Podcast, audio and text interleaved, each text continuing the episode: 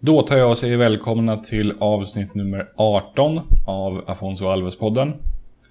Jag heter Johan Dykhoff och i det här avsnittet blir det mycket fokus på Djurgårdens IF eftersom jag har intervjuat Erik Wallin som är framförallt känd som eh, Djurgårdsrepresentant i fan-tv-programmet 08 Fotboll. Vi pratar i den här intervjun en hel del om Djurgårdens brassar genom tiderna. Eh, vi pratar bland annat också om årets säsong och vad som har gått bra respektive mindre bra. Och avslutningsvis tar Erik ut en topp 7-lista med sina favoritutlänningar under sin tid som Djurgårdssupporter. Hoppas att ni tycker att det blev en bra intervju. Jag tycker Erik var supertrevlig att snacka med. Eh, så håll till godo, nu kör vi!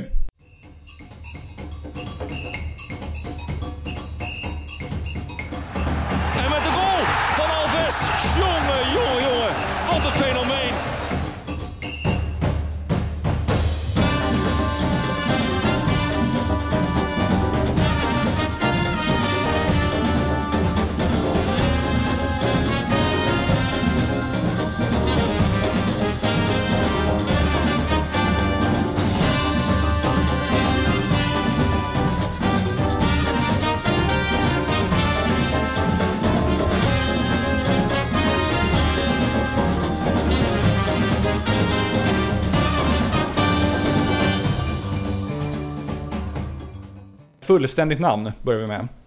Erik Sven Anders, ingen bindestreck där, Wallin. Kallas även för ESA ska jag säga av vissa, men det är ingenting som kanske alla bör ta vid. Som ESA-Tikkanen, kommer jag tänka på. Ja, bland annat. Det finns många ESA där, men jag kanske ser lite finsk ut också. eh, ålder? 36 år, nybliven. Mm. Hur nyligen då? 14 juni. Så att jag börjar precis vänja mig. Äh, men det är ålder bara en siffra, det är bara att köra. Ja. Kommer från respektive bor i? Eh, kommer från Älta i Nacka och bor nu i Nacka i Järlasjö igen. Okej, okay, så det är din del av stan liksom? Ja det, ja, det är det ju. Sen har man ju precis som alla andra i den här stan eh, flyttat runt och bott både västerort och söderort. Och ja, det finns ett par ställen man har bott på. Men till slut landade jag här igen, så det känns skitbra. Ja. Eh, sysselsättning? Eh, säljare. CAM-säljare inom mm. IT. Eh, den mest givna frågan än så länge, eller givna svaret. Favoritlag? Djurgårdens IF. Inget utomlands som hjärtat Nej, för? alltså inte så här eh, dundermycket liksom. All, aldrig riktigt varit det. Famlat lite efter någon utländsk identitet där. Och ska jag väl säga någonting så är det väl i så fall Wolverhampton Wanderers, Wolves. Ja. Ett jävla Purjo-gäng där som harvar i Championship. Eh, tack vare en, en polare, Fredrik Björklund, faktiskt Lars-Gunnar Björklunds son som fick in mig på det spåret för, för länge sedan. Men det är en väldigt passiv grej i förhållande till Djurgården. Ja, okej. Okay. Favoritspelare genom tiderna? En eller flera nu aktiva eller sådana som lagt av? Ja, den där är ruggigt svår alltså. Favoritspelare genom tiderna, då menar du inte bara Djurgården utan då menar du totalt. Ja. Uff, eh, Zidane, mm. grym. Bergkamp, fantastisk. Eh, Maldini, ja det finns många. Eh, måste jag välja en eller? Nej, det kan vara en trion. Och så, så, kan vi ta en keeper på det också. Då tar vi Oliver Kahn, för det var en jävla vildhjärna. Ja, det kan man säga. ja. Så då, då, har vi, då har vi lite blandat, blandat jätte hela vägen från anfall till målvakt. Ja, bra centrallinje. Ja, jag tycker det. De skulle kunna ta hem ett par titlar tror jag. Ja. Tvärtom då, någon eller några spelare som du inte gillar av någon anledning? Åh, oh, ja, många som har spelat i, i svart och gult eller grönt och vitt för den delen. Men, men nej, fan, det finns ju många som har rätt oskön så här, attityd och uppsyn det är många man irriterar sig på men, men lyckligtvis så glömmer man dem med tiden. Nej, där, där, där jag får återkomma till den tror jag. Det, det, det, är, det är många som delar på den, eller aspirerar på den tronen då. Ja. Om vi tar så här, en företeelse inom fotbollen som du inte gillar? Eh, en företeelse kan vara det, det överdrivna, överdrivna maskandet eller när det ska dyka upp 18 spelare runt en, en, eh, en, en eh, domare och eh, signalera till saker till höger och vänster, precis omringa någon i gäng. Barcelona-style liksom? Ja, det är mycket La Liga över det. Där är ju för fan, mm. det är nästan så hela truppen inne och ska surra för minsta lilla grej så ligger någon och, och rullar 18 varv för att man i princip nuddar dem på strumpan. Så, ja. så det, det, det, har jag inte mycket för. Det är inte järnkaminanda liksom. Nej. Målkamera eller motsvarande teknik, för eller emot? Eh, målkamera tycker jag är bra. Efterhandsbestraffningar av uppenbara filmningar, för eller emot?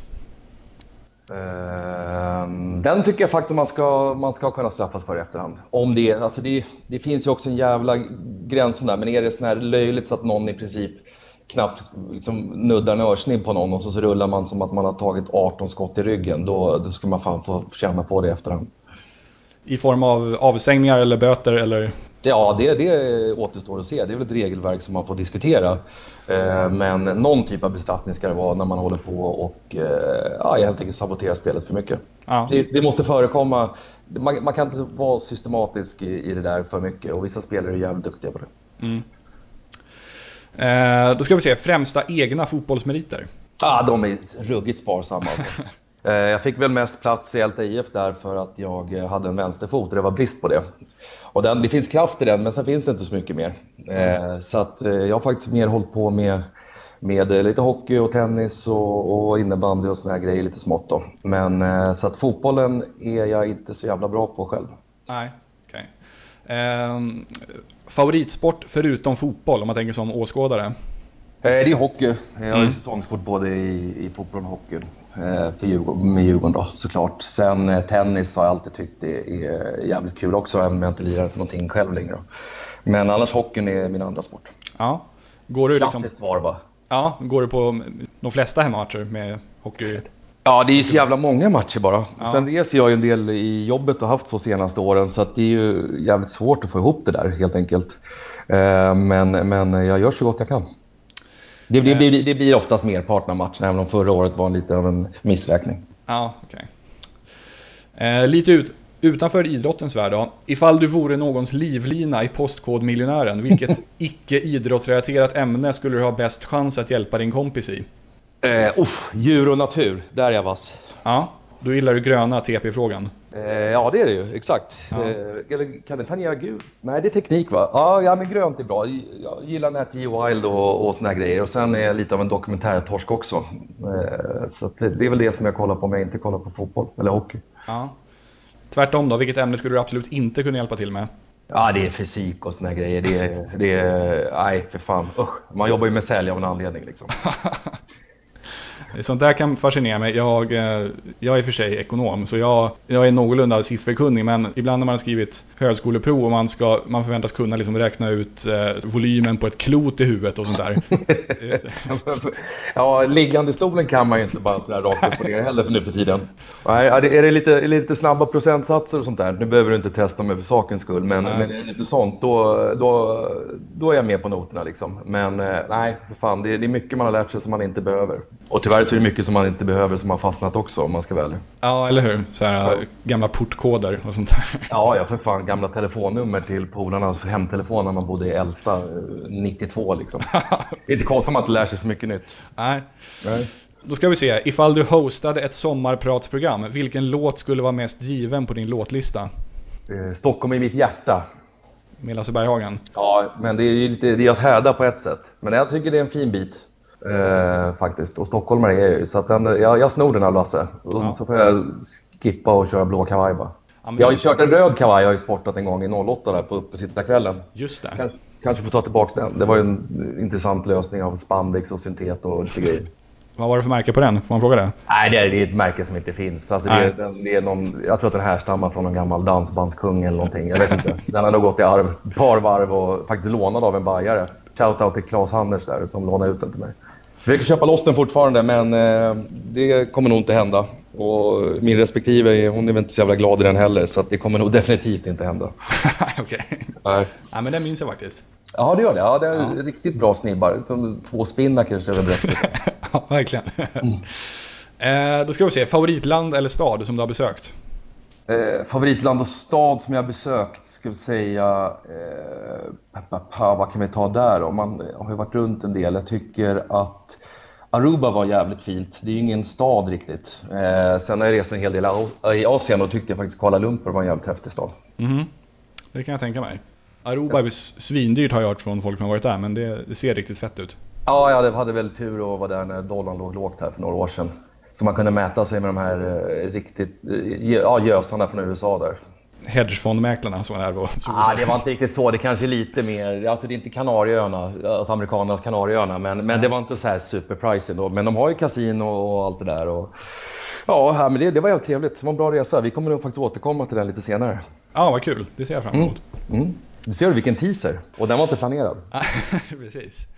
Eh, men det var faktarutan. Då mm. känner vi lite bättre som person. Så då går vi vidare till nästa segment, liksom huvuddelen av podden. Och mm. vi börjar prata lite grann om spelaren som den här podden är uppkallad efter, nämligen Afonso Alves. Om man säger Afonso Alves, vad, vad dyker upp i skallen då på dig? Ja, huvudvärk. Alltså, jag, jag, nu, det här kan ju du såklart bättre än mig, men det var, det var i alla fall första gången jag såg den. Kan det varit hans debut mot oss? Nej? Jag tror det var hans, om det är den här 2002-matchen ja, på stadion. Exakt. Det var hans, hans första match från start. Det var första matchen från start. Ja. Han straffade oss hårt det året. Jag får att han gjorde ett med högern, ett med vänstern. Kan han ha gjort ett med huvudet också? Jag kommer ja, det vet inte fan, men, men, han gjorde väl tre mål på oss i alla fall. Ja. Och då tänkte man att, eh, ja, det liksom, brassefeber har det ju varit i Sverige genom åren till och från olika städer, tänkte jag säga, olika lag och sådär. Men jävlar i mig, bara, vad i helvete var det där? Det var en snubbe som hade det mesta. Eh, så att, eh, det är inte idel positiva minnen när du, när du säger hans namn, utan snarare tvärtom. Men han var ju för jävla bra, det är bara, det är bara att erkänna. Ja. I vilken klubb har han gjort störst intryck på dig? Alltså om du blundar och ser Afonso framför dig, vilken tröja har han på sig då?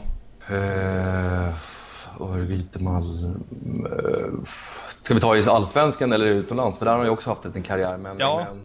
ta den som, som känns rimligast, eller som känns starkast? Jag, jag skulle faktiskt ändå säga, jag tror fan att det kan vara, kan det vara Örgryte ändå alltså? Det, var, det var liksom där det exploderade på något. Så att, och, och så får jag väl, ja, ja men vi får säga det.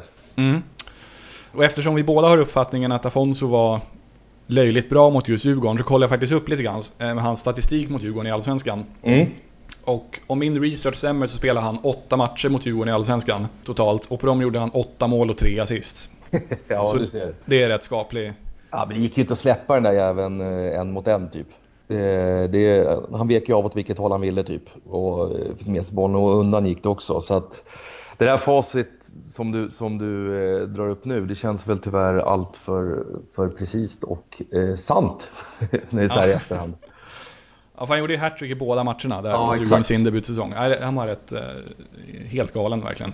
Ja, men det är inte så jävla konstigt att han eh, försvann. Nu kan jag inte hela hans karriär som du har gjort, men, men mål kan man ju uppenbarligen göra. Om man, det känns väl lite som att här, när, när det stämmer, när han är på humör, liksom, då finns det ju otroliga toppar. Sen såklart han utvecklade sitt spel under, under åren. Men, men det tog ju honom på en ganska intressant resa får man väl säga. Ja men verkligen. Och jag har hört lite um, stories om honom nu när jag har gjort den här podden från spelare som har spelat med och emot honom och sen även som har bekanta som spelat med honom. Bland annat så berättade Rickard Henriksson berättade en kul historia mm. som Tobias Gran hade fört vidare. För Tobias Gran och Afonso var ju lagkamrater i Malmö. Ja, exakt. Och då var det vid något tillfälle när de körde fystest, typ, jag tror det var beep-testet i Malmö. Där eh, de körde igång och Afonso kom klart sist i sin grupp. ja. jag är inte förvånad om någon är Nej. Men då, då kom Tom Prahl fram och sa liksom, Hörru Afonso, det där håller inte. Nu blir det fysträning hela vintern för dig. Varpå Afonso bad att få vara med i nästa grupp och då vann han den gruppen. jag ser. Lite som jag sa, när han kände för det liksom. Ja, det är inte den enda brassen som kanske haft det så, men, men ändå liksom så här, okej, okay, ja, jag fattar. Tom Prahl kom fram och kisade på honom. Ja, han kisar väl jämt i och för sig. men, eh, men eh, ja, du ser. Ja, det, ja, ja, men jag är inte förvånad på något sätt. Um, du var inne lite grann på ditt intresse utöver, eller bristande intresse utöver Djurgården när det gäller fotboll. Eh, mm. Och du nämnde Wolverhampton här, men alltså hur, hur ofta händer det att du sätter dig och kollar på någon fotbollsmatch som inte är Allsvenskan?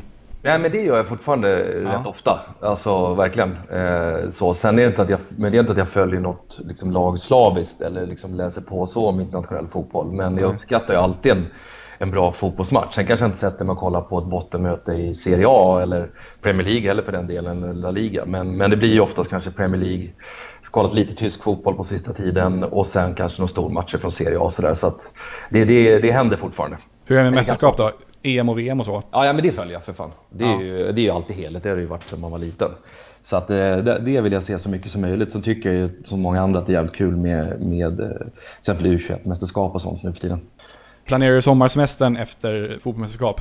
I den mån det har, det har gått, fan det var bra när man var ung, då, då löste det sig självt. Men eh, in, ja, det beror ju på. Ibland så, ibland, jag är ju liksom en, av en natträv, så ibland har man ju haft tur att de går sent i vilket fall. Men ja, då, då, det är inte att jag behöver vara, vara liksom ledig dagen efter. Så det är inte att jag planerar minutiöst efter mästerskap, så är det inte. Det finns ju faktiskt också många skitmatcher i mästerskap, det ska man inte glömma. Ja, om det är så här Slovenien, Honduras eller Ja, exakt. Den, egentligen, den behöver jag liksom inte sitta uppe för eller, eller verkligen ladda för på något sätt med skål pistagenötter. Utan man, man väljer lite sina matcher. Det går ju typ inte att se allt. Jag har full respekt för de som ser allt, men jag fattar inte att man inte blir fotbollstrött.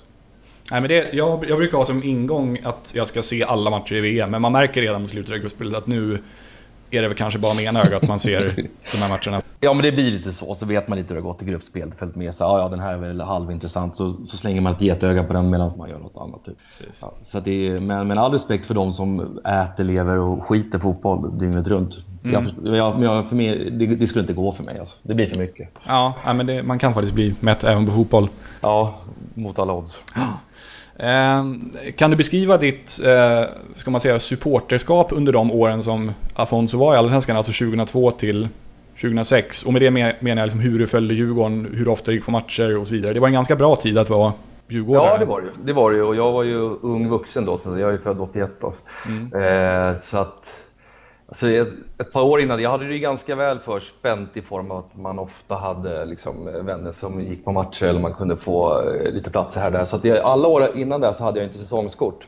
Men där någonstans omkring så, så hade vi skaffat det med något år, något år innan då.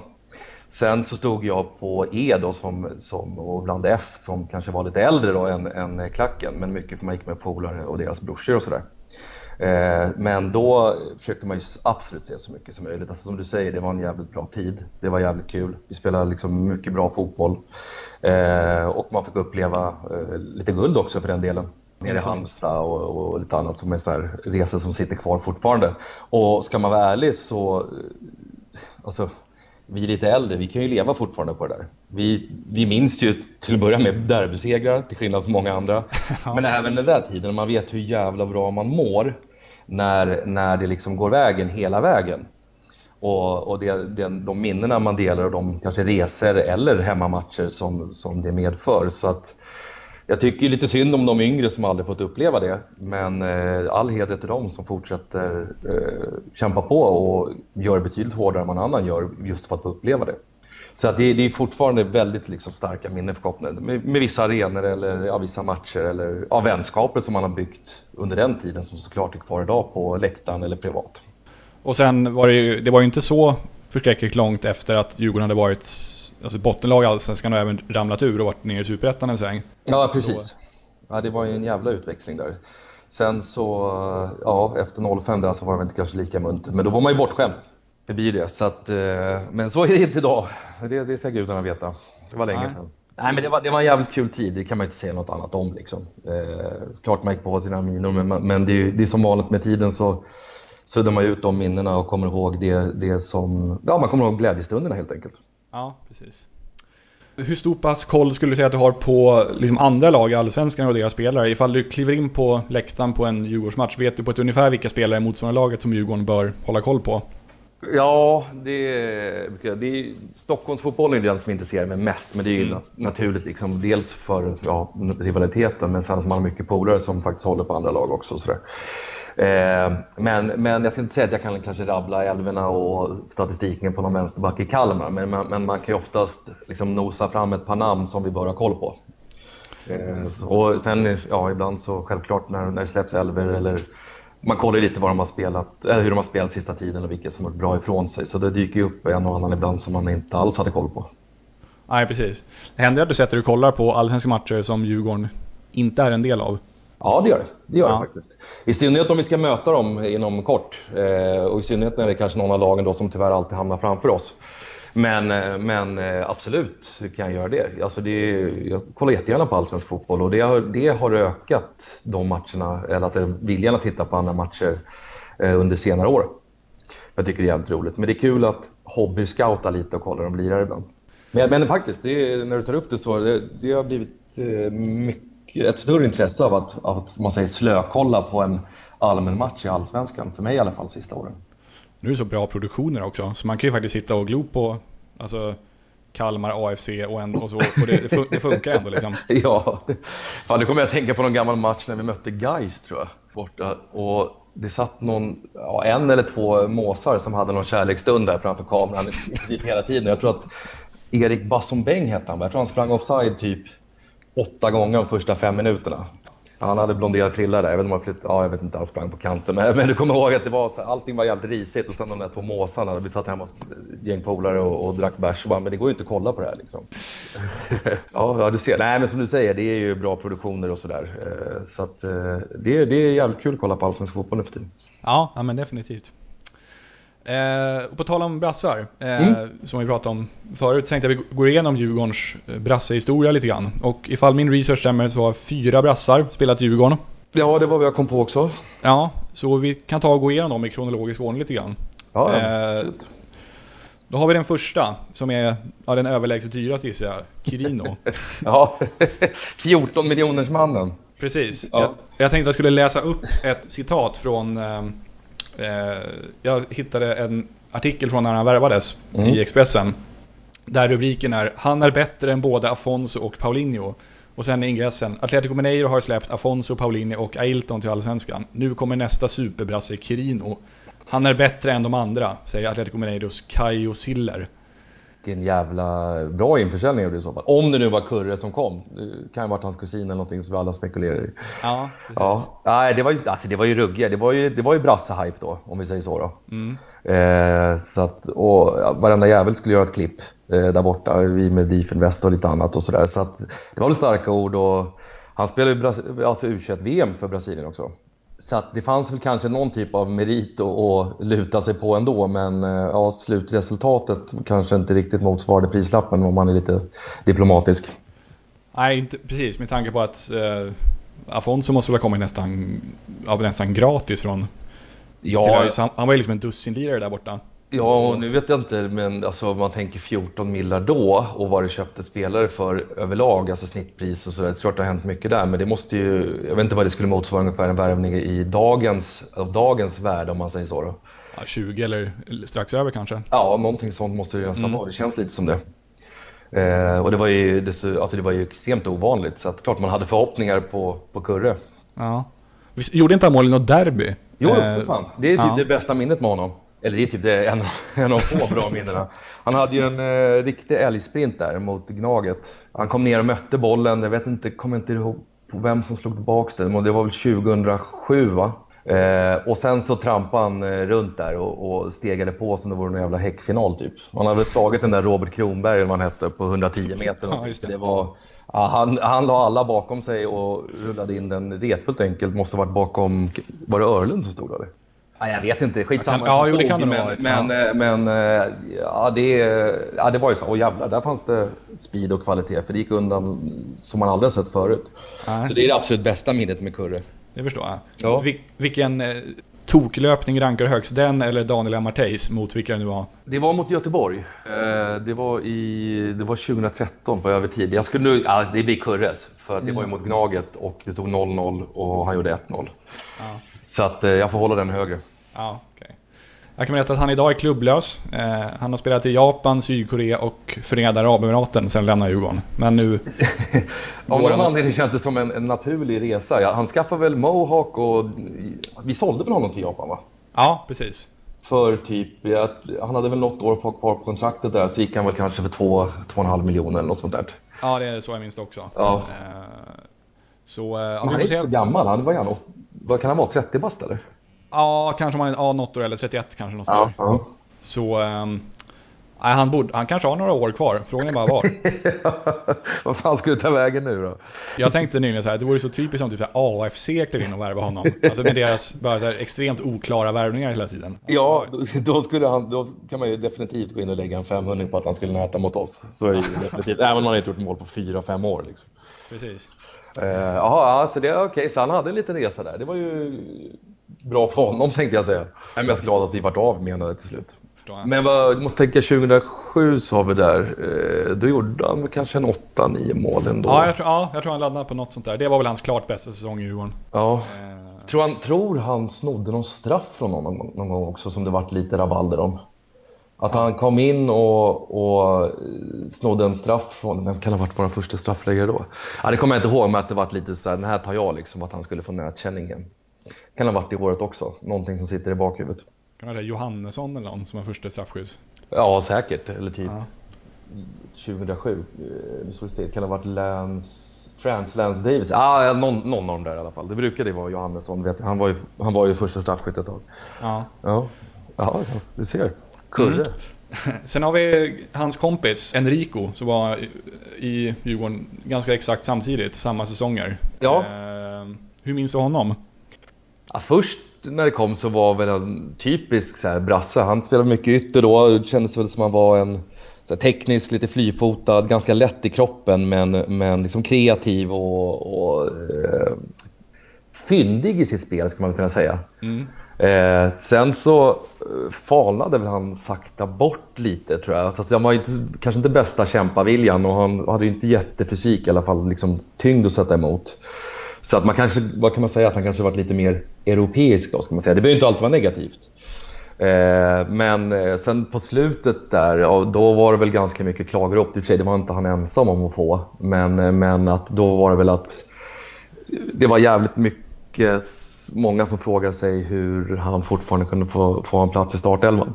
Mm. Eh, men som sagt, det var, det var många andra som, som fick sin skopade också. Men det är väl liksom grundkänslan och han gjorde väl kanske en... Vad kan han ha gjort? En 60-70 matcher? 65 kanske? Ja, något sånt där kan man tänka ja. sig. Han gjorde väl två och en halv säsong tror jag. Ja, precis. Så det borde väl landa någonstans där.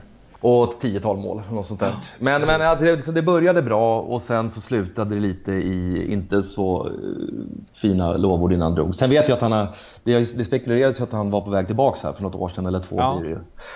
Eh, men det har väl mer med att göra att han skaffade svensk flickvän tror jag. Och han spelar faktiskt i Sverige idag. Ja, exakt. Eh, I eh, Eskilstuna i, av alla lag, i division 2. Yes, men det var så här, nu är han tillbaka och tränar med, med Djurgården och då var det folk, nej men fan det här kan vi inte liksom värva hem. Sen vet jag inte om det bara var för att han var välkommen tillbaka och ville hålla igång och liksom, ja, komma tillbaka på något sätt. Så jag tror inte att det var riktigt nära, men du vet ju hur folk reagerar när det dyker upp ett gammalt namn som man inte har så superpositiva vibbar av eller som man känner liksom har försvunnit eller falnat undan lite.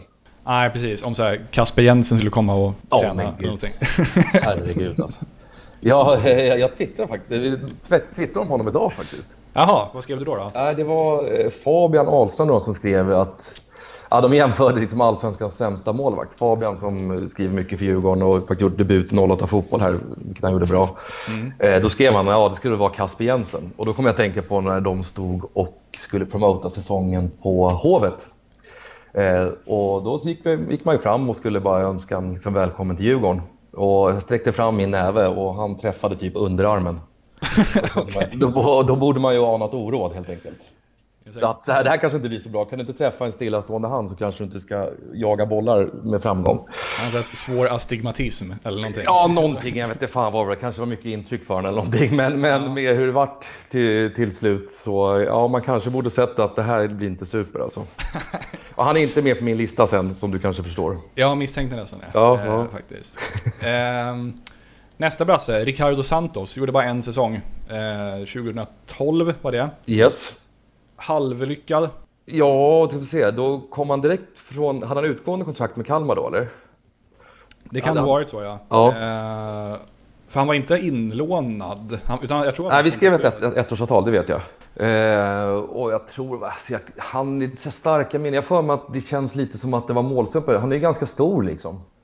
Eh, och jag får mig att det känns som att han hade ruggig oskärpa, framförallt på huvudet. Sen tror jag att han gjorde, ja, jag tror att han kanske gjorde en två, tre mål ja, totalt. Tre. Ja. ja. Men det känns så här, ah, det var jävligt svårt att få in bollen bara. Han kändes tung liksom och mm. sådär. Eh, så, så det kanske var rätt att skriva ett års avtal med honom. Men sen blev han desto mer lyckosam några år senare. Han kom faktiskt tvåa i skytteligan när han lirade i Åtvidaberg. Så, eh, det...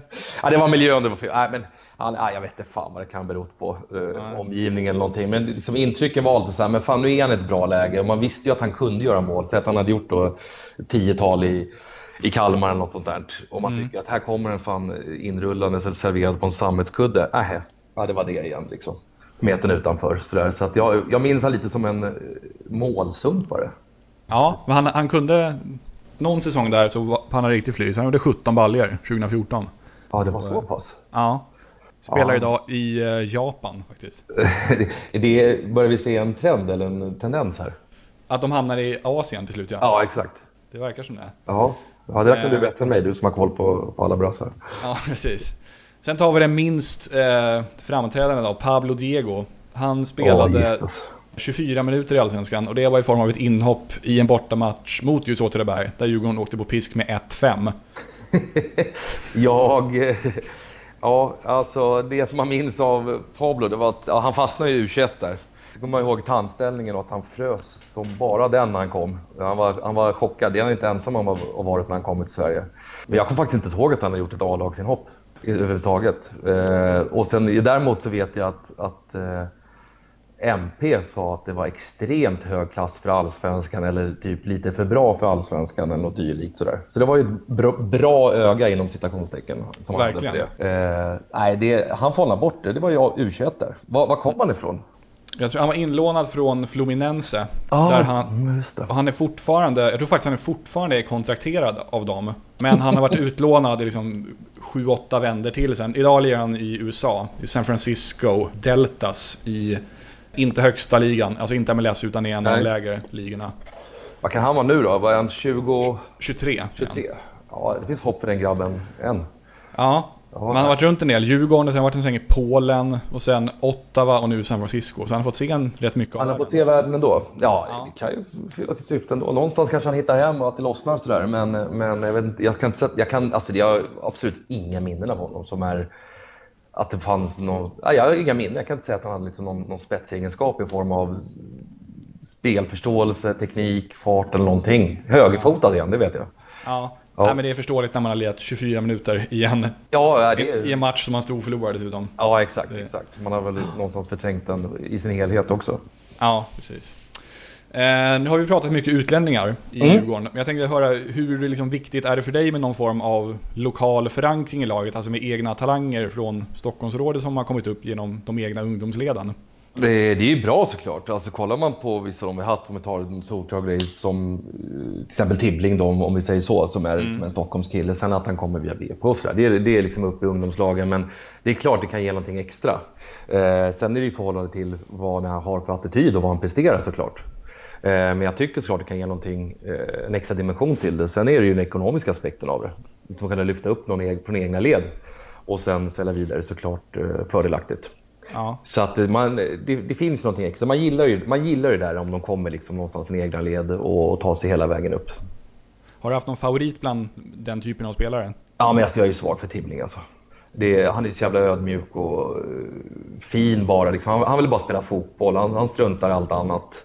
Och han har själv sagt att det kanske blir lite för mycket fotboll ibland. Men ah, han, han triggar någon typ av faderkänsla i mig, skulle jag vilja säga. Han ser ut som han går i mellanstadiet. liksom. Ja, exakt. Ja, men vet, man, han behöver inte fixa frillan. Han kommer tillbaks, han har varit utlandsproffset på det. Ja, men det är ett par slitna Adidas-dojor och ett par Adidas-brallor. Så vill han liksom spela fotboll bara. Eh, Och allmänt glad och, och eh, ödmjuk och liksom bra inställning till det hela. Så att eh, han är en solklar favorit där. Ja, förstår. Men jag har också gillat- även fast jag inte är djurgårdare, jag tycker han är en jävla fin spelare också. Jag, jag har ju viss koppling till Kroningen för jag har bott och pluggat där. Jaha, det visste jag Eh, inte. Så jag var nere där härom året och kikade på en match med Kroningen. Mm. Han lirade. Och eh, han verkade poppis. De sjöng uh, Tibblingsånger på läktarna och sådär. Ja, det är en fin video. Jag såg att han, alltså, han är inte bekväm i sådana här situationer heller. Han har fått någon eh, ramsa där, så gick han liksom längs med, jag vet inte om det var när de vann cupen eller om det var där omkring. Men så gick han längs med liksom, skulle hälsa folk och man ser att han är inte bekväm där. Liksom, det är inte hans forum. Och det kanske kanske ligger honom i fatet att han kanske är lite för, vad ska jag säga, diplomatisk snäll eller kanske inte har den riktiga killerinstinkten. Ja, det är inte Cristiano Ronaldo över honom direkt. Nej, nej precis. Och det kan ju säkert straffa sig. Jag menar, europeisk fotboll är hård och man kanske måste trampa på lite tår för att ta sig fram. Och han har väl inte fått spela så mycket den här säsongen. Det är han ska väl säljas va?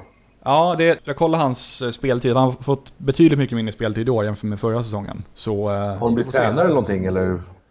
Nej... Jo, var ju- de Ja. kanske gjorde... Jo, fan det kanske de gjorde inför årets säsong nu när du säger det. För han var var- ny Jeppe där. Ja, för han, jag tror att, för då spelar han ju centralt. Och ja. hade väl, han var ju med i så veckans lag och grejer. Sen tror jag att de flyttade ut han lite på kanten. Där har han förvisso spelat förut, men jag tror att han trivs lite bättre där, där inne. Sen som sagt, ny tränare, kanske nytt spelsätt och ja, sätta sin prägel på laget.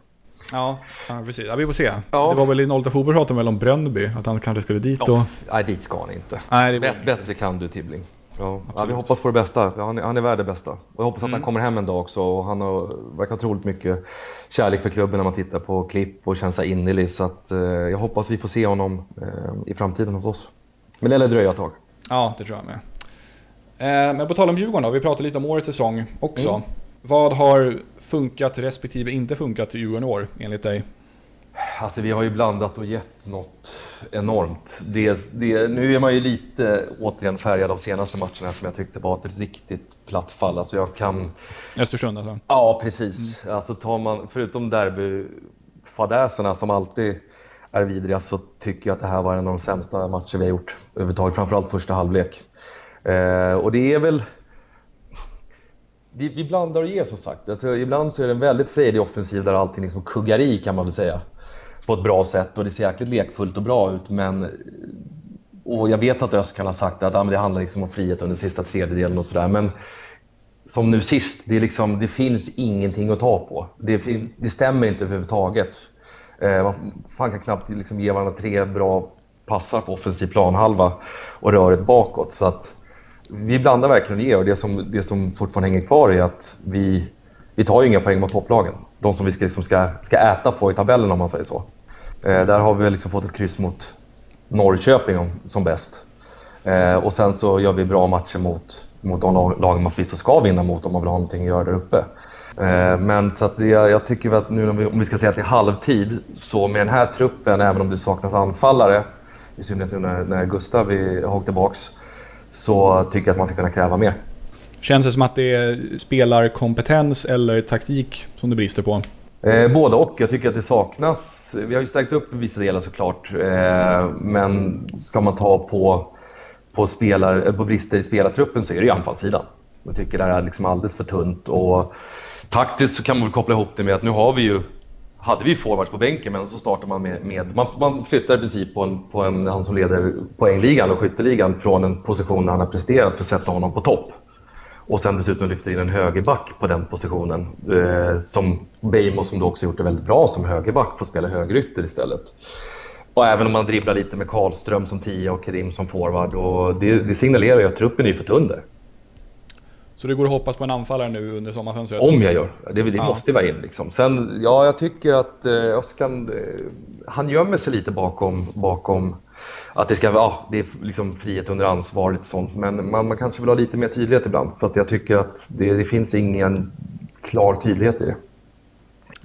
Sen några poäng till skulle jag haft och sen självklart så derbyna. Det är ju liksom, ja, så jävla mycket står och, och faller på de där förbannade matcherna. Men man fortsätter ju gå, man vill ju vara där när det vänder liksom. Ja, det är klart. Mm. Men eh, nu skrev ju Engvall på Twitter, han skrev lite så här tack och hej till Djurgården, men tror du det är definitivt eller tror du han kanske ändå kommer tillbaka sen? Ja, det är ju svårt för honom att visa upp sig om man ska konkurrera på deras träningsläger om man är så pass skadad eh, till att börja med. Så att, eh, det kan väl säkert tala på. Sen tror jag att man kanske har lärt sig lite av sist när han var klar i princip två, tre gånger innan det faktiskt vart så. Eh, så vill man inte måla upp någonting heller. Eh, och nu vet jag faktiskt inte status med hans skada för det, det har väl jag vet faktiskt inte hur han ligger till där, om han är i närheten av att kunna spela igen de närmsta veckorna. Nu när han är på träningsläger. Så jag hoppas att det går att lösa med, med ett säsongslån. För han har ju visat sig otroligt viktig för oss. Funkar otroligt bra. Och han är väl inte direkt i topp i hierarkin i Bristol City heller så? Nej det lär inte vara, även om de sålde han, eh, eller han gick tillbaka till Chelsea-lånet. Eh, så, så lär han väl vara, kanske vad kan han vara? Ja nu när han är skadad också, så han har väl vara fjärde val, kanske femte val eller något sånt där kan jag tänka mig. Ja. Det är väl, ja de kanske vill ha ut lite deg, deg ur honom i så fall, men, men det är svårt för honom som sagt påverka sin plats i hierarkin om man inte ens kan, kan delta till fullo på träningsläget också. Eh, vem kan det? Det räcker ju inte med att vara trevlig i fikarummet liksom. Nej, knappast. Nej. Riktigt så enkelt är det inte. Nej, faktiskt. alltså, vi får se, det blir spännande. Men, men eh, ett säsongslån där, eh, förutsatt att han inte är allvarligt skadad, vore ju, skulle ju faktiskt eh, kännas riktigt bra. Sen måste andra... någonting ytterligare in, tycker jag. Ja, de här andra då, med Badji och Garba, de som knappt får spela någonting. Ja, eh, alltså nu, Budgie, där säger man att han är liksom taktiskt oslipad och ja, jag ska inte ha sagt en oslipad diamant om jag mm. citerar honom till och med. Eh, jag säger inte att han är lösningen på allt, men han är ändå faktiskt en renodlad forward eh, och bör kunna få lite mer tid. Garba är väl, jag vet inte hur trög och seg han har varit på träningen om det är något annat, men han får ju inte många minuter överhuvudtaget. Eh, sen är det lite annan typ av spelartyp förstås. Lite större och köttigare och, och in i boxen lite ruffigare kanske. Men det känns som att det finns noll förtroende för dem överhuvudtaget än att i princip hoppa in och försöka trolla på en kvart. Och det är inte så jävla lätt jämt. Så att om, om jag skulle ha noll förtroende för dem, eh, då, då måste det ju in ytterligare en, alltså två då kan jag väl säga. Eh, om de anser att inte framförallt Budgie är mogen för det. Mm. Bara för det väl Garba gå och göra en sån här Olunga-höst nu. Hur många gånger kan vi förlita oss på en sån höst? det, det, man kan inte trolla varje gång. Eh, ja, det får jättegärna bli så, men jag, jag, ser inte var det ska komma ifrån. Det såg man för sig inte med Olunga heller. Nej, för fan. Nej, jag, jag var och såg eh, den här Djurgården-Kroninge-matchen på Stadion förra ja. sommaren. Eh, och då lirade Olunga och det var ju så här, man kände ju att han han skulle ju liksom inte träffa Indiska oceanen från vecka ungefär. ja, men det såg så här kantigt ut, du vet de där långa benen och kliven mm. och bollen stack iväg och alltihopa. Och sen, och det så kunde ju se ut när han var i form också. Man tänkte att ja, men nu, har jag, nu har jag sprintat ifrån här och tappat bollen för långt ifrån sig. Men kom han i princip innanför boxen så han lyckas alltid peta den under bara i steget ja. eller vända om snabbt och använda liksom, att han kunde täcka bollen och sen ja, klippa till som han gjorde band mot Gävle tror jag var. Eh, men eh, alltså, det, var ju, det var ju en otrolig utveckling och, och, och bra pengar fick vi. Ja, verkligen. Ja. verkligen. Eh, hör du, på tal om utlänningar. Mm. Ska vi eh, gå in på din berömda topp 7-lista kanske? Ja, det kan vi göra. Kommit dit. Så det här är då ett fast inslag som jag har i podden där alla som intervjuar får ta ut en topp 7-lista. Och kan du gissa varför det är just topp 7 och inte topp 5 eller topp 10 som är kanske mer vanligt? För att du vill stå ut och inte vara topp 5, topp 10? Ja, det var en bra gissning i och för sig. Men ja. det är för att Afon Afonso Alves gjorde sju baljer i en match i Heidenfein. Okej. Okay. Ja, det, slog, det var också en bra anledning. Och slog eh, målrekord. Ja. ja, det förstår jag. Det är, det är många som toppar den. Jag tror att, ja, nu när du säger det så, inte att jag hade kopplat det så, men nu när du sa Nej. det så, så tycker jag att det, det plingar till lite någonstans bak i vattenskallen. Ja, de vann med 9-0 och han gjorde sju, sju kassar. Ja, det är, det är en bra, eh, en, en bra vad heter det, dag på jobbet helt enkelt. Ja, verkligen. Ja. eh, så därav topp 7 och så varierar lite ämnena. Men jag, nu har jag kört favoritutlänningar i ens lag när jag har kört sådana här lite supporteraktiga intervjuer. Ja. Så då, så då tänk, gav jag dig uppgift att ta ut dina sju favoritutlänningar i Djurgården under din tid som supporter. Ja, jag har ju blandat och gett lite. Jag säger inte att det bara är på liksom sportsliga meriter man har vunnit. Många av dem har vunnit väldigt mycket, eh, mm. det ska man säga också. Sen har jag blanda lite mellan liksom, nyare förmågor och gamla, kanske och i synnerhet då från den tiden då vi, då vi verkligen firade triumfer om man säger så. Och några av dem har vi faktiskt nämnt här redan så att eh, jag får väl köra på det och inte snöra till det för mycket då. Ja, absolut. Så vi kan väl... lite, ja, ta någon lite motivering till varje namn också. Ja, nej, men då, vi, då får vi hålla den kort då. Så vi börjar med Olunga där då. Eh, som, som totalt exploderade helt enkelt. Eh, och som han gjorde i det läget eh, och, och, vad vi sedermera fick betalt för så vart det ju, även fast han inte var hos oss länge, en otroligt viktig liksom, värvning och försäljning då för, mm. för Djurgården som förening. Så han hade väl lite kärvt där. Sen var det väl en 27 matcher och 12 mål och sen den där prislappen. Och praktiskt taget så bar han i oss i vissa matcher. Eh, så att han får ändå vara med här. Dels för att det är en relativt ny spelare, men just framförallt kanske för hur viktig den försäljningen faktiskt är för oss som förening. Eh, med tanke på det ekonomiska, som sagt. Eh, ja, vi hade rätt taskig ekonomi här ett tag. Eh, så att där, där kunde vi köpa oss lite mer förhoppning inför framtiden. Så han fick hoppa in där på, på slutet. Eh, mm. Så jag, kör, jag har kört bara mycket på folk som ploppar upp och inte tänkt för mycket. Sen tar vi, sen tar vi Amartey också. Och där visste man, i början så vart man ju orolig för då var han ju skadad i princip överallt. Det var liksom ansiktsmasken och det var eh, handleden, eller om det var någon båtben och det var tejp till höger och vänster. Eh, och han var värvad som defensiv mittfältare egentligen först, men, men klev ner på mittbacken. Eh, och där såg man ju vilken otroligt bra spelaren är. Alltså vilken fysik han hade. Eh, bra spelförståelse, bra fötter. Eh, man såg att liksom det, det, det är ett bra råämne. Eh, och jag tror också att, alltså du, du var inne på det själv, den här, den här dunderlöpningen i 95 mot Göteborg där han vände bort Hussein längst ner. Eh, det är ett sånt minne som sitter kvar för att det känd, du vet de där tillfällena när man känner att någonting är på gång och man i princip vet att det ska slå in. Förstår du ja. lite vad jag menar? Så, så byggdes det upp det här liksom på läktarna att alla bara, men kör nu liksom. Och så trampar han fram och då springer jag och dras lite åt den sidan jag står på. Mm. Och så tänker man bara, det var något tillfälle innan, så här, ja, bara två steg till och sen precis på kanten där och alla skrek straff på direkten. Och sen ställer han sig upp och domaren blåser straff där och då, då var det ju bara så här, ja men det bara exploderade liksom. Det var så jävla feeling. Sen var man ju orolig för Javo skulle fram och slå straffen men det gjorde han ju bra. Eh, och han hade vi fått betydligt mer betalt för men vi befann oss ju i en ganska knepig situation där ekonomiskt. Så att han gick väl kanske för en, vad sa man, 15-20 någonstans med lite, ja. lite vidareförsäljning. Hade man kunnat kränga om direkt till Leicester, då hade det ju varit betydligt större summor va? Ja, vad gick han från FCK sen? Kanske 60-65? Ja, säkert. Ja, något sånt där. Jag vet inte hur många procent vi hade.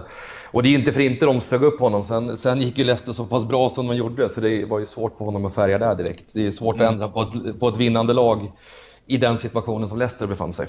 Men han, han var en sån här häftig spelare att se, liksom en riktig sån här eh, råtalang liksom, när han fick ordning på det. Att det, här kommer, det här kommer bli bra. Liksom. Mm. Eh, och sen just den där tillfällen som Göteborg. Så han fick också haka på här. Ja. Vill du flika in någonting om, om eh, Dan?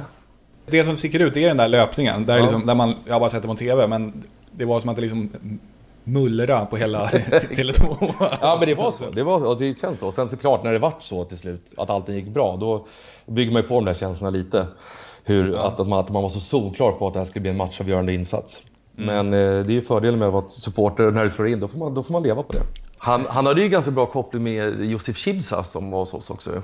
Han var ju lite som en mentor för honom, någon typ av farsa där och de är ju... Eh, de är båda ghananer ja. Ja, precis och troende sådär. Så att mm. när, när eh, Amartey gått vidare här i karriären så har ju Chibsa dykt upp där på, på lite bilder och sånt som jag vet inte, som typ av rådgivare eller mentor eller jag vet inte vad han har för roll egentligen.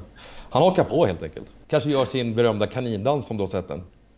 Nej, det tror jag inte att jag har. Nej, han, kan, eh. han kanske gjorde det när Amartey skrev på kontraktet. Den, är, den kan du youtuba, den är fantastisk. Han dansar i, hoppar som en kanin i, i omklädningsrummet. Otroligt bra. Ja, med alltså, de lönerna som är Premier League, då finns väl all, all anledning att fira. Alltså. Och dra av en kanindans, ja. ja, precis. Ja, det, då har du någonting att, att kolla upp där. Ja, det ska jag göra. Yes. Ja, men då går vi vidare då. Och då tar mm. vi Skär den Oden. Mm. Eh, någonting som inte såg ut som en fotbollsspelare, men mål kunde han göra. Eh, och han gjorde väl, han var ju högst bidragande. Han gjorde väl en åtta mål på sex matcher tror jag, eller om det var nio mål på sju matcher eller något sånt där. Eh, när han kom in. Eh, och varför jag tar med honom, det är av rent eh, sentimentala skäl. Jag nämnde ju att eh, Aruba är ett favoritställe tidigare. Alltså, dels är det ju för att han, han gjorde ju otroligt många mål. Man, man visste inte hur det gick till, men han var bara på rätt plats. Sen hade vi ett väldigt bra lag, det, det säger jag ingenting om. Men han var där. Och han, ta mig fan, hade näsa för mål hela tiden, så han fick in varenda boll som kom i närheten av honom. Men åter till storyn då, så när jag var på Aruba så, det är faktiskt en gammal holländsk koloni om man ska säga för de som ja, satt och kvartade på historielektionerna. Eh, och föga förvånande så hittade jag en favoritbar där nere vid stranden. Eh, där jag och polarna de vi reste med brukade mötas upp på liksom en eftermiddagsdrink eh, i solnedgången. Och det var holländska grabbar som ägde det. Eh, så att, ja, liksom när, när dagarna gick så, här så började man ju snacka lite fotboll och, och grejer. Så nämnde jag då att ja, men vi har ju faktiskt en, vi har haft en holländsk spelare som var skytteligaledare, eller som, som vann liksom eh, målligan i vårt lag. De bara, vem är det liksom? Så droppar man skärt och de börjar tokgarva och bara, men ni måste ju skämta, vad är det för nivå på er liga? Det är, det är den sämsta holländska fotbollsspelare jag någonsin sett. Och så satt de och garvade och, det här var ju typ en vecka in, vi skulle vara där i typ två veckor till. Så det fick man ju höra varje dag. ja, då, då hade de eh, lite juice. ja, de hade lite, de bara garvat, bara skärpt, liksom bara skaka på huvudet när man kom in liksom. Ja. Bara, men kom igen, jag fick ju försvara han och Djurgården liksom, och allsvenskan på något sätt. Men det gick ju sådär. Det bara spred sig där hos de som jobbar där. Liksom, att fan, I det, hans soplag där, där, där, är, där har, har Skäret firat triumfer. Sen var han ju en skön prick vid sidan av också. Det finns ju många stories eh, kring varför det skar sig med tränare och så vidare och så vidare. Så att, samtidigt var det ju, det var ju 03 där, så att det, liksom, det var ju under den här eran där, där det gick bra.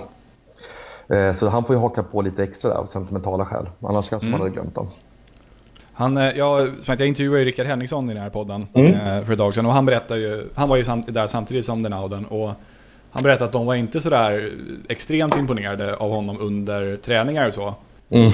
Men äh, jävlar i havet vad han levererade när det var matcher alltså. Ja. Eh, han, gjorde mål, han gjorde mål i, i princip varenda match där, precis när han kommit. Ja, alltså han hade ju ett bättre snitt än antal Jag vet inte vad det slutade på till slut, men det kanske var något, han kanske slutade där någonstans kring ett mål per match eller någonting sånt. Han kunde ju vara helt osynlig, men så fick du in bollen, då... Det, det kunde, det kunde, det kunde liksom krypa över mållinjen, men bollen gick in på något sätt och rulla in i sockan Så Kolla, han gjorde 10 mål på sina 10 först, eller 10 mål på 10 matcher 2003 gjorde han. Mm. Ja, du ser. ja, det är inte illa. Vad, vad kan det vara totalt då? Kanske, ja, vad sa du? Han gjorde... 23, 20 matcher någonting då? Ja, 23 matcher, 13 mål. Han var lite sämre 2004. Ja, han, hade, han, var, han var i zonen där. Han, ja, dansa, han dansade en sommar. Så att, eh, ja, han, han finns kvar. Och en skön prick vid sidan av. Ja, men så tar vi en annan då som eh, var en riktig klinisk striker och det är Sören Larsen. Eh, vi köpte väl han billigt från Danmark, jag kommer inte ihåg om det var Bröndby eller vad det kan ha varit men eh, säkert något annat. Och jag tror att vi köpte han för typ 2 miljoner eller någonting sånt. Så han hade lite skadeproblem i början. Eh, men sen så fick ju han en eh, riktig islossning också och den mannen kunde göra mål. Alltså, det var från distans och det var riktiga strutar och ja, han, var, han var klinisk. Alltså, det var också så att han, han hamnade i någon, något superstim där. Så vi sålde väl honom till Schalke ganska omgående. Och då, som sagt, vi hade pröjsat kanske 2-3 miljoner för honom. Eh, och jag tror att vi sålde honom för 20-23 eller något sånt där. Det var väl lite infekterad övergång där, eh, vill jag minnas lite. Gjorde av med, men det var ju svårt att säga nej till de pengarna. Men han var en sån där gubbe som... Att det, det var farligt så fort han fick bollen sista 20 meterna. Han är en sån här gubbe som... Eh, alltså, han var väl inget stort namn i Danmark direkt. Han var väl en sån här spelare som jag tog lite grann med en axelryckning. Men det intressanta där var ett miljöombyte kan göra. Lite grann samma sak som med Sebastian Andersson när han lämnade Djurgården för Norrköping. Och plötsligt ja, bara så stämmer det. Precis. Sen, jag, han var nog lite skadad, han opererade, vi, han opererade sig hos oss. Så det ja. var kanske fick ordning på skadan där, om det var knät eller om det var någon fotled. Eh, men som du säger, eh, miljöombyte och sen lite vind i seglen. Och, och, som är, de lagen vi hade där omkring. Du fick ju bra bollar serverade. Det fanns ju många andra som, man säger, stal uppmärksamhet från backlinjen också. Så att, eh, typiskt där, kommer man in i ett bra stim eh, så rullar det på. Eh, och han var ju livsfarlig. Han var ju alltså klinisk. Jag, tror jag, kan, jag kan inte erinra mig att han har missat en målchans som han har kommit i i princip. Nej, dansk Olunga. Typ. Ja, typ. typ. Eh, stor, stark, eh, bra med båda fötterna, eh, mm. nickmål. Så att, och sen så gick han för bra pengar också. Men nu börjar vi närma oss någonting som verkligen liknar eh, topp top tre blir det här. Det här är folk som ja. kanske skulle kunna få komma på mitt bröllop en dag om de ville. Eh, och då går vi in på Tony Koivasto. Eh, riktig, det var, det var en kille som inte la några fingrar emellan. Stenhård finne. Mittback. Jag tror han, han spelade hos oss 03 till 09. Eh, tryckte väl in en handfull mål. Förmodligen på kraft allihopa, det var ingen finlirare. Han blev av finsk granit liksom. Det är sådana som skulle kunna hålla gränsen mot ryssen i princip själv. han var ju grym och han, han vann ju med oss 2003, 2005 och sen ja, kuppen vann han ju också där 2004, mm. 2005. Men det var, det var en så här, det var någonstans en definition av, om vi säger den gamla definitionen av järnkaminer fast i, i någorlunda modern tappning. Eh, gjorde, var sällan liksom kanske bäst på plan men i princip aldrig sämst heller och alltid en hundraprocentig insats. Det, liksom, det, där kunde du inte lägga någonting på honom. Eh, och hår i kroppen. Ja, och jag tror han var rätt framträdande, för han kommer från Norge när han var mm. tror jag. Han var rätt framträdande, så det säger en del om liksom Djurgårdens här, position, att de, ändå, att de kunde plocka en sån back då. Ja, precis. Uh, ja, men han var bra. Det minns jag tydligt. Ja, verkligen. Han, han gjorde ju många matcher. Det var väl en 150-tal eller något sånt där. Ja, säkert. Ja. ja men det, han var ju så given liksom. Som sagt, han, han gjorde sällan en, en dålig match. Han var inte supersnabb eller någonting eller just stod ut på något sätt. Han var bara en jävligt gedigen, hård fotbollsspelare som alltid mm. gav 100. Precis. Så. Och 75 eh, landskamper för Finland. Ja. Så, Det är inte så pjåkigt. Nej, jag vet faktiskt inte hur den finska konkurrensen var då ändå, men det, det får väl vittna om någon typ av kvalitet kanske. Ja, Men var, var han landslagsman? Har du koll på det när han eh, spelade hos oss, eller var han det redan innan? Jag tror han var det redan innan faktiskt. Att han hade var... Jag vet inte om han var bofast, men Nej. eh, han, eh, han gjorde en jäkla massa landskamper blev det i alla fall till slut. Ja, ja fin Koivas då. Ja, Koiva tror han kallas. Kuiva. Koiva, ja, ja smeknamnet för honom tror jag. Ja. Alltså han minns man. Sen går vi in på eh, en stor favorit. Jones Kusiasare, Dr Jones. Ah, vilken kille. Vilken- ja. Det var ju två sektioner hos oss. Han vann väl skytteligan, interna skytteligan tre gånger. Typ ja, 01, 05, 06. Eh, världens bästa mottagningar på bröstet. Ja, det var ju handbollsklister på hans bröst. Han skulle ta ner. Och det såg lite snubbligt ut. Liksom han snubb... Det var ju en snubbelfot, men han snubblade med sig bollen. Det var ju ingen som visste vilket håll han var på väg. Knappt, knappt han själv va? Nej, precis. Men det, det, det, det var en jäkel på liksom, som en vessla där så smet han förbi åt olika håll ibland. Eh, och där har man ju många fina minnen, men ett av de allra bästa är ju derbyt mot Bayern där han gjorde 3-0 precis innan paus. Eh, och då vet jag faktiskt inte vem som slog inlägget, måste tänka vem det kan ha varit då. då. Säg att det var rimligen Concha borde det kanske kunna ha varit. Eh, från högerbacken och han hoppar liksom bakåt, tar ner den på bröstet och sen viker upp och drar till. Den skulle bara in så den går liksom rakt över vem som nu stod i bayern målet då. Eh, Ante Kovic säkert var det va? Kovic? Ja. Och det är ändå en ganska stor kille, men den gick i princip rakt över huvudet och ribba in. Och det var ju redan rätt upprorisk stämning på, på arenan där. Eh, så det där var väl någonstans spiken i kistan. Sen var det väldigt livat där. Det var- Det regnade mycket mynt den kvällen, kommer jag ihåg. Det var många bajare som gick hem sura där. Den bröts ju där och kanske tio minuter innan. Va? Och hungriga också förmodligen, för man fick ju alla mynt i huvudet. Men, men eh, det var, det var, eh, det var liksom och panka för att kasta alla mynt. Vad sa du? Sura och panka Ja, för att kasta alla mynt man det var liksom kronan på verket för Jones, men han var, ja, jag tycker han var fantastisk och en skön lirare vid sidan av om du minns den här klassiska intervjun. Jag tror att det är DN när han, när han säger så här, favoriter vid sidan av, eller hobbys eller intressen vid sidan av fotbollen. Jaga brudar med omot. Har du inte sett den? jag ska skicka den till dig på. Twitter. Ja. Ja, Ja, jag lägger det. till den sen. Det, det, är- den är så klassisk, det är hans favorithobby.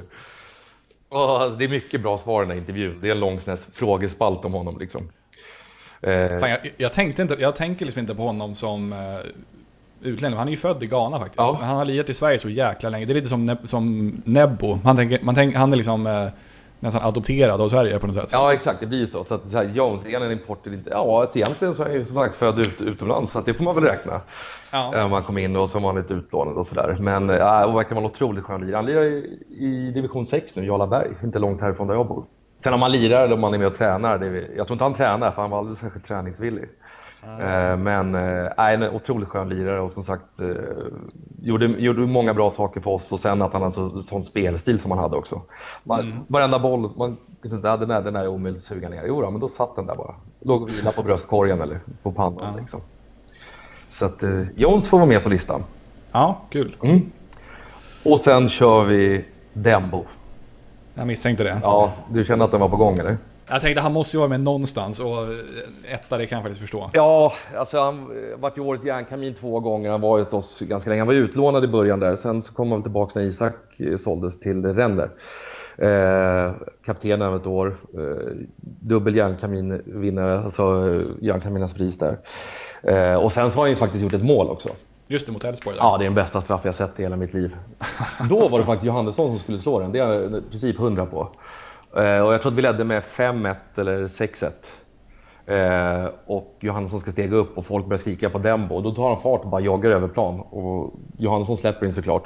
Och sen så duffar han den och tar med sig en riktigt, alltså en bra skopa längs hela straffområdet och lägger in i mitten där någonstans.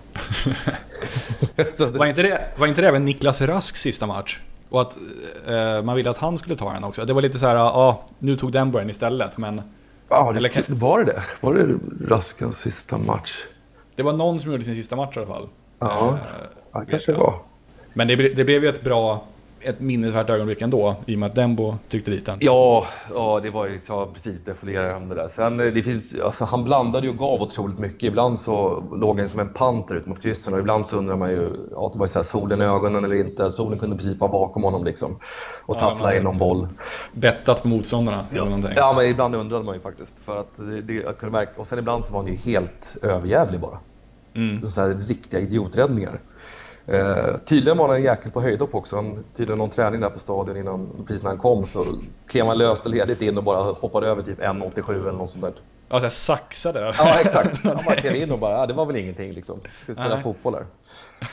Sen minns man ju utkasten också. De, ja, hans offensiva vapen. Så de, de, han slutade ju lite med dem. Eh, varför vet jag inte om det var taktiska direktiv eller någonting, men de kunde ju vara bra eh, och lägga ut på kanterna. Sen kunde ju utsparkarna, då kunde man i princip peta in tandskyddet, för den kunde ju landa var som helst då. Framförallt när han skulle slå dem snabbt. Så att, nej, men det är, fan, eh, till syvende och sist så är det, det är en legend inom Djurgården för mig. Alltså verkligen. Så där, där har du några namn, så det, det är ändå lite så här, ja det finns mycket hjärta i vissa grejer och alla var inte, eh, som sagt, alla kanske inte är klockrena det, men det är, svag, det är folk som ploppar upp i huvudet från då, då och nu. Ja men det var en skitbra lista ja, tycker jag. Kul. Eh, och Dembo, han, eh, han har väl precis flyttat ner till Malmö tror jag och är målvaktstränare i med Prespa Birlik och kör, eh, kör sin grej där. Ja, han var ju Lidingö här eh, nyligen precis också va? Och, ja, och, och då hoppade han till och med in någon match. Och fa- ja, han har tydligen sin familj nere i, i Skåne. Så okay. han, han har flyttat ner dit nu. Men och som målvaktsträning eller? Ja, exakt. Ja. För, ja, vad ska han annars göra? Bara fys, fys, för en ruggig fys liksom. Ja, han skulle nog kunna göra sitt namn där också. Ja, det är en stor kille.